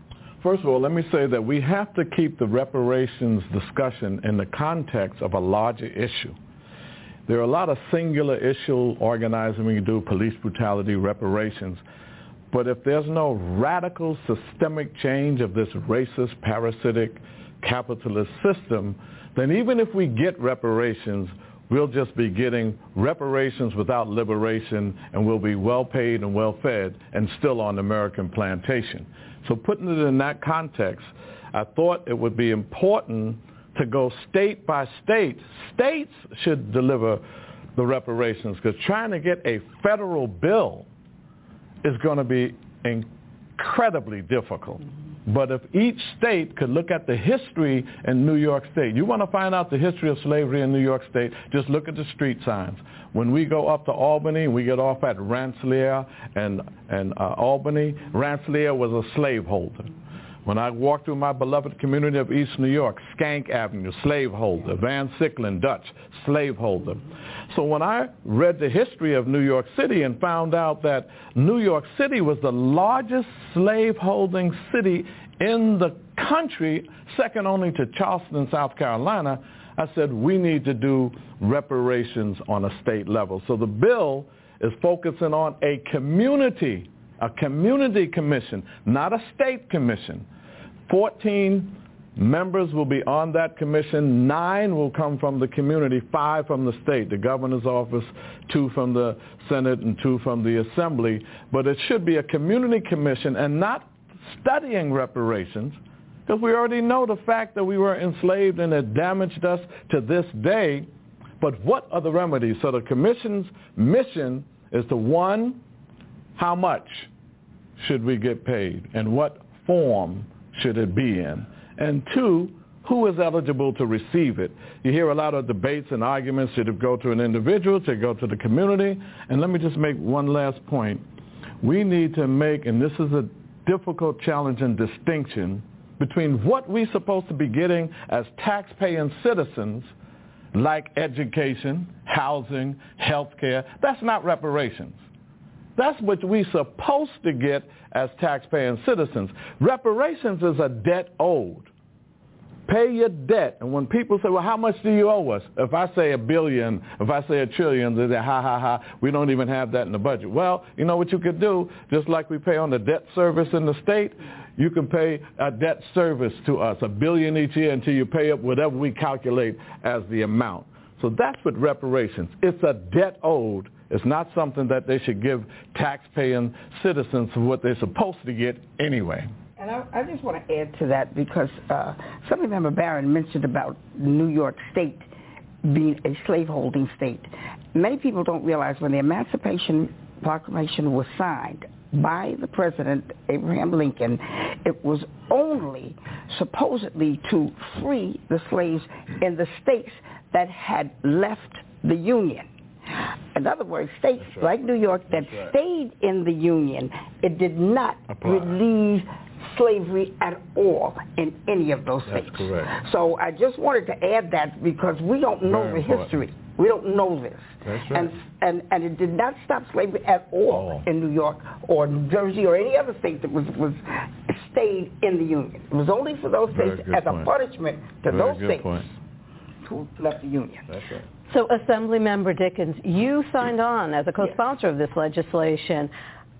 Other than other than what you just mentioned, what else motivated you to sign on? Because I believe I've always believed in reparations. I believe that we are owed a debt. Um, the Irish felt they were owed a debt and this is not to be racism, this is just talking about history, uh, for the potato famine. Um, the Jewish community for what happened during World War II or prior to World War II in Germany. So I have, and, and I have no problems with any other nationality feeling that they are due reparations. Why should there be a problem when black people feel that reparations is due? So Assemblymember Barron, what's the current state of this piece of legislation that you wrote? Well, right now we have about 40 people signed on. For the second year in a row, it was voted out of the Government Operations Committee. At the time, uh, the newly appointed uh, majority leader, Crystal Peoples-Stokes, was the chair. So it was voted out of that committee. It is now sitting in the Powerful Ways and Means Committee. So the next stop, it gets to the floor. What we have to do now is double that 40 and get to 80 because it's 76 votes is what gets a bill to the floor in the state assembly. We're at 40 now, so this term, this session, we want to get to 80, get it to the floor, and then Senator Sanders, James Sanders, has the same as bill in the Senate. Mm-hmm. You know, and there's no reason why we got a black head of the Senate, a black head of the Assembly, a so-called, emphasis on so-called progressive governor. Why don't we have this reparations bill in New York City. And the bill is saying the commission will recommend the remedies to the state assembly. It still has to be approved by the state assembly. So there's no reason why this shouldn't pass. And I just might want to add on the national level, it's very disingenuous for now the Democrats to be talking about reparations when they in fact had control of the Senate and the uh, uh, House and the president, a black president in 2008, and John Conyers, who was the chair of the Judiciary Committee where his bill was in, may he rest in peace, never got the light of day in 2008 when they could have passed it. Now we got a madman in the White House and we got a Republican Senate. Now you're talking about reparations? We're at the point in our state bill, it's in-house ways and means. I'm going to push it and get more sponsors uh, this year and try to get it to the floor, even if we have to do a one-house bill in the Assembly until the Senate catches up. Do you know that we have a $177 billion state budget, a 92 to 93 billion dollar city budget? How do you have a state with 260 billion dollars have some fiscal problems? And then the Jewish community was able to get out of the city council money for Holocaust survivors, and New York State had nothing to do with the Holocaust, but they got money out of the city council and they get it every year. So don't talk to me about no fiscal problem. And even on the national level, you got $773 billion for the military, but you don't have, every time we want something, how you going to pay for it? Do they ask you how they're going to pay for billion dollar wars? And how did this nation get into a $20 trillion debt? And the city has a $50 billion debt, and the state has a $53 billion debt. They have money. It's about the will.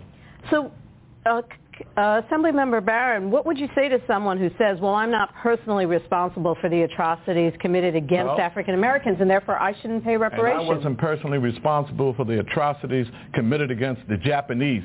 And in 1988, Ronald Reagan gave reparations to the Japanese for their internment for their internment in the 1940s. I'm not responsible for the Holocaust, but the city council is using my taxpaying dollars to pay Jewish people who were affected by the Holocaust. I don't care if you came here last night.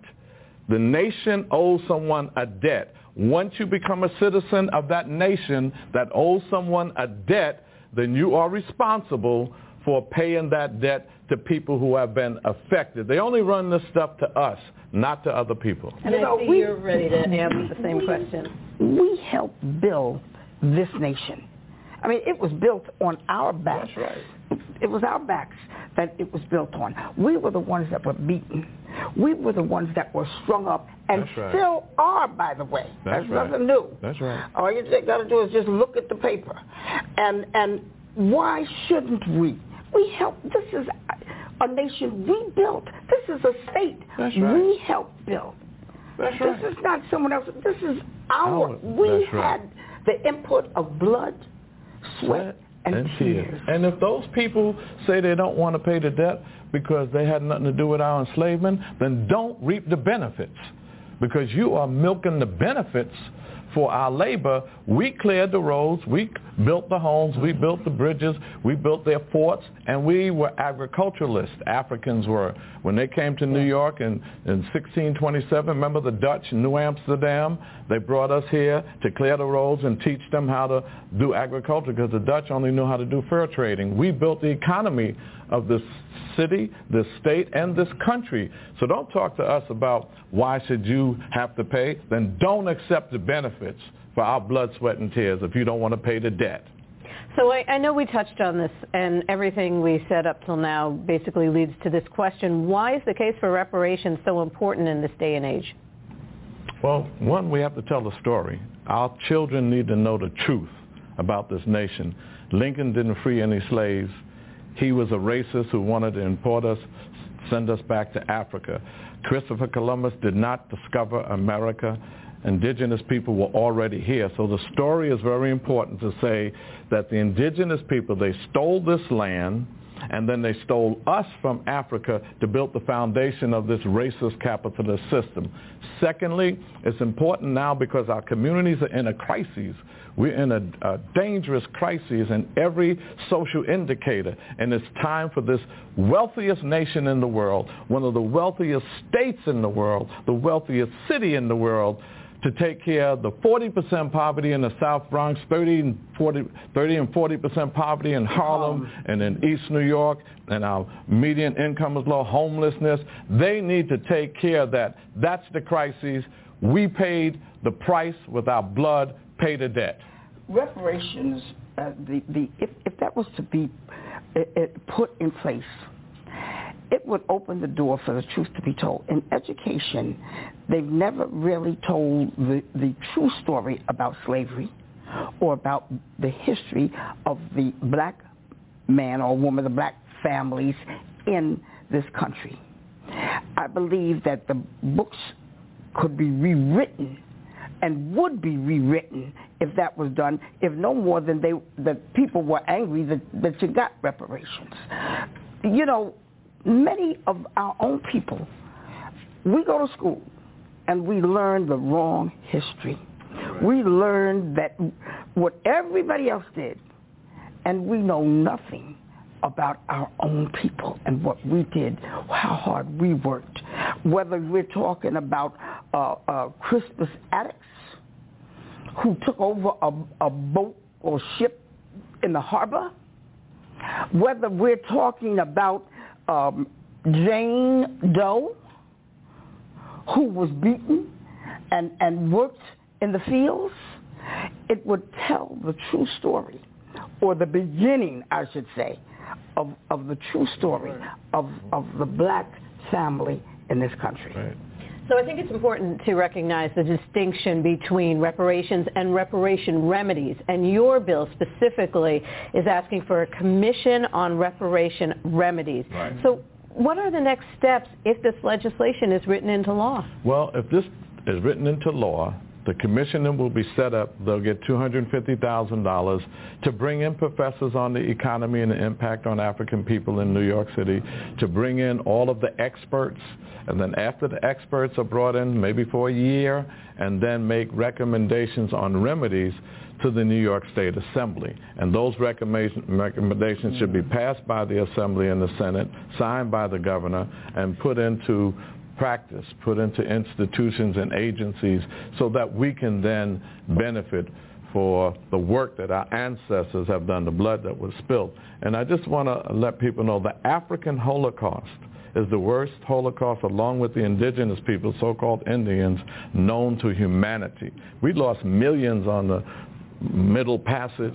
We lost millions on the plantation experience, and we're losing millions now to police brutality, to poverty, to homelessness, to crime. So the greatest crime against humanity is to have us build this nation and then treat us less than animals, less than less than human beings should be treated. The 13th Amendment says slavery shall be abolished except as a punishment for crime, thus the prison industrial complex. So Assembly Member Dickens, what is the biggest obstacle to this legislation that you are co-sponsoring? Our own minds. That's the biggest obstacle. Our own thinking. And I, when I say our own thinking, I'm talking about. I'm not talking about any color or, or creed of, of an assembly member or the public. I'm talking about all of us because some of us in our own communities see no need for for uh, a reparations remedy, and so it's our own thinking in in other communities, they're never going to be. And I want to bring something else into this. You know, maybe I shouldn't, but I'm because this is going to be something that's going to open the door for another segment. But we're talking about cannabis and the legalization of it, and the the we're talking about money coming in whether it's taxes, licenses, whatever, that would that would go into the communities that have been adversely affected. Well, obviously, that's the black and brown communities. And what's happening is now they're saying, well, why should it only go to those communities? You know, I mean, there's always been, and it's racism that says you can't have it. It's just that's that's that's just about, and you know, you can be racist against your own. And I think we're going to have to just leave it there. Thank you both very much, and we'll be right back.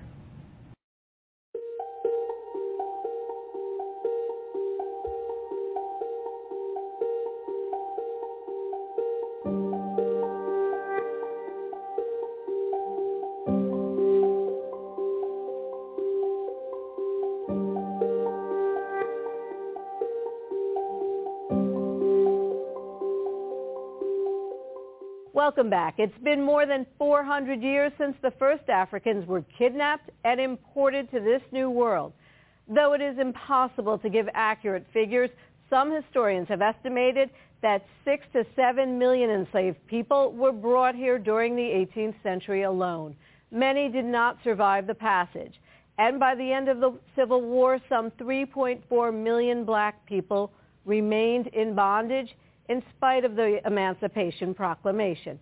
Today, there remains a large divide between Americans of different racial and ethnic backgrounds on the issue of reparations.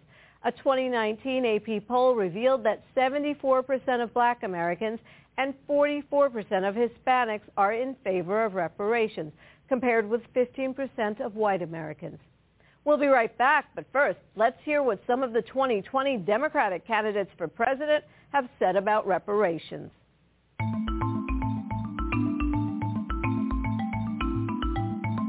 I believe we have to invest in those communities uh, that have been so hurt by racism. It doesn't have to be a direct pay for each uh, person, but what we can do is invest in those communities, acknowledge what's happened.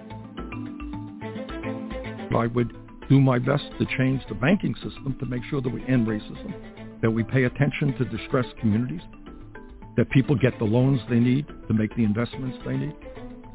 What about free cash payouts? No. Remember, we're not talking about a gift to anybody. We're talking about mending what was broken. We're talking about the generational theft of the wealth of generations of African Americans. And just crossing out a racist policy and replacing it with a neutral one is not enough to deliver equality. Harms compound, just like a dollar saved in its value compounds over time. So does the value of a dollar stolen. And that is why the United States must act immediately with investments in minority-owned businesses, with investments in health equity, with investments in HBCUs, and on the longer term, uh, look at reparations so that we can mend what has been done. I believe it's time to start the national, full-blown conversation about reparations in this country. And that means I support the bill in the House to appoint a congressional panel to, of experts, of people who are studying this, who talk about different ways we may be able to do it, and to make a report back to Congress so that we can, as a nation, do what's right and begin to heal. In the mid-1930s, to lift America out of the Great Depression, the New Deal created huge economic programs sponsored by the federal government. These are the policies that eventually built what we now know as the middle class. We spoke with Professor Alan Singer of Hofstra University about the economic imbalances and the resulting call for reparations. The more I studied the history of the United States, the more I came to realize that slavery and racism are at the core of American history. Slavery in the city of New York it's not plantation slavery, but it also can be very onerous. Not only did enslaved Africans build the infrastructure of the city, they actually changed the physical shape of Manhattan Island, expanding it east with landfill. They're clearing forests. They're building the roads. They're dredging the harbor. They're building the, the docks.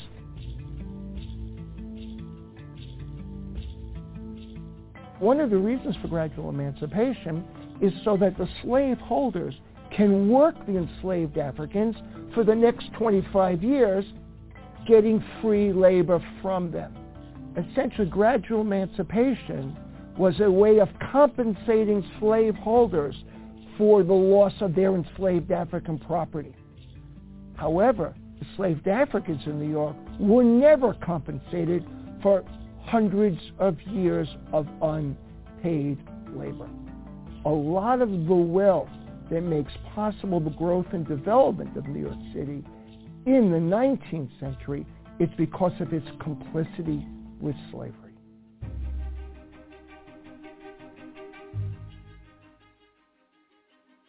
because of its location on the Gulf Stream, New York is the best port of call for the sale and the uh, distribution of slave-produced commodities.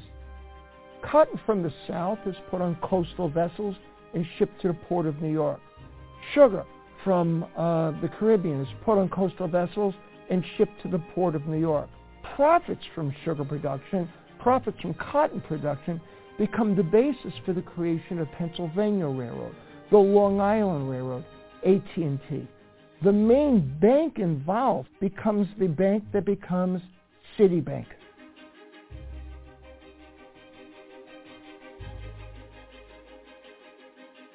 While slavery ends, the racism of slavery continues. And that's what we see really continuing in the United States to this very day.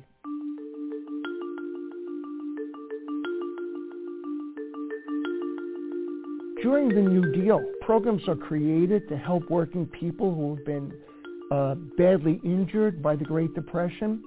Those programs often exclude African Americans. It carries over after World War II with the GI Bill. It guarantees veterans that they will have mortgage insurance, but they still must apply for the mortgages through local, local banks. Well, in the New York region, African Americans can't get mortgages to buy homes in many of these expanding suburbs.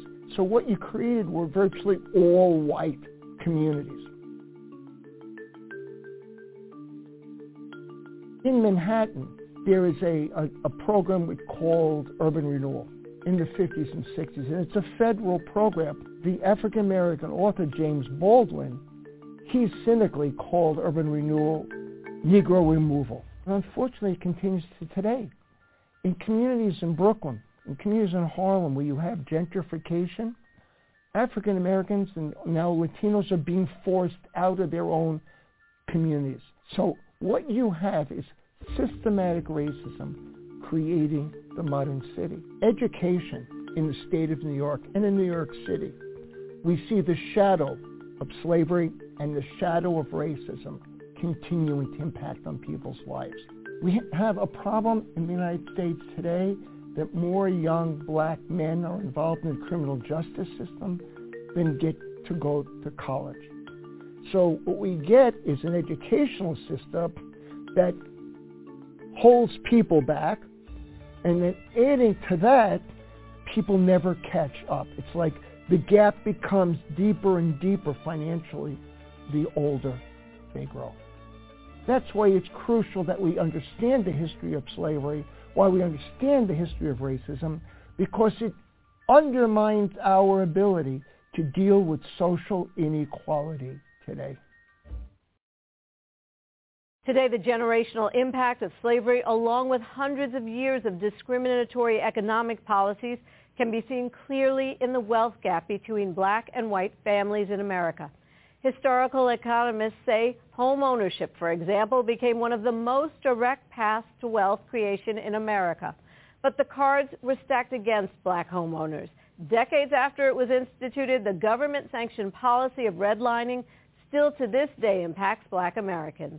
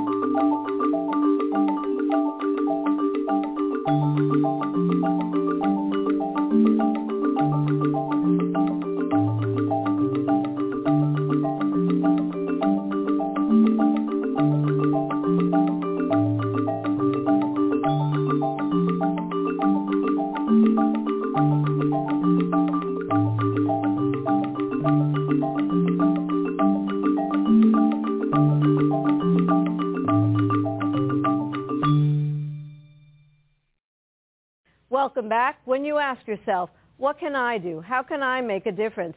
Maybe think of this next story. The Underground Railroad was a network of secret routes and safe houses established in the United States during the early to mid-19th century. These houses were instrumental, allowing 100,000 slaves seeking freedom to escape. So we want to end this show with a story about a building in Brooklyn, a home local New Yorkers, activists, and historians are trying to protect, a home which is believed to have been a stop on the Underground Railroad and is a positive reminder of New York's role in black history. New York was part of the Underground Railroad, and what does that mean? The Fugitive Slave Act of 1850 meant that the federal government was now saying that it would support the return of any fugitive slaves that were found. People in New York who wanted to be a part of assisting these runaways, they would have, for example, their barns, a home, a farm, someone's house where they would offer shelter to those who were on their way to a safer place. Brooklyn was strong supporters of slavery, uh, fervent supporters to the point of being uh, traitorous to the United States. We say, oh, okay, New York was on the good side, you know, the South was on the bad side. No, the majority of Brooklyn was pro-slavery, blatantly racist. It was economic ties and ideological ties. New York, and Brooklyn in particular even, was a very important port in the export of the southern slave-produced products.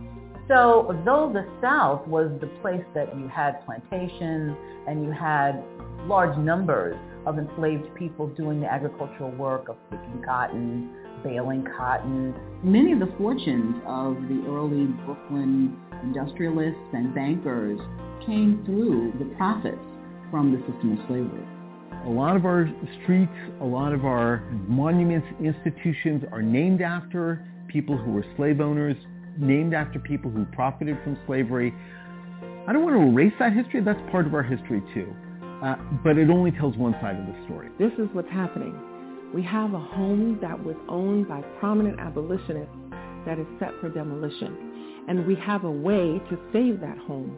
227 Duffield is a tangible physical reminder of uh, American history and of the part that was played by prominent people who were very courageous and put themselves on the line here in New York, in downtown Brooklyn, so that other people might literally be free. The house next door uh, to this home had a tunnel that connected both that house to this house.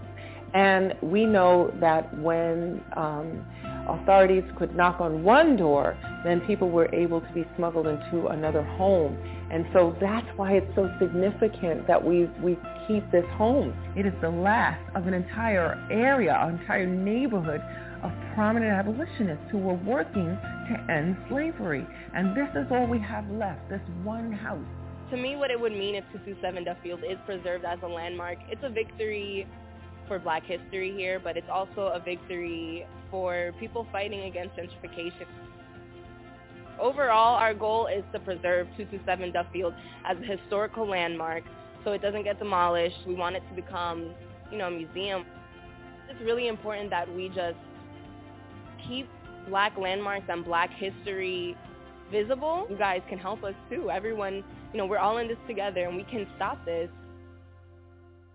This conversation about reparations is an attempt to acknowledge and reconcile the past and to heal. We have only scratched the surface and we hope to bring you more in the future. I want to thank all of our guests and everyone who participated in this show and thank you for joining us for this special edition of Represent NYC on Manhattan Neighborhood Network. I'm Julie Walker. Goodbye.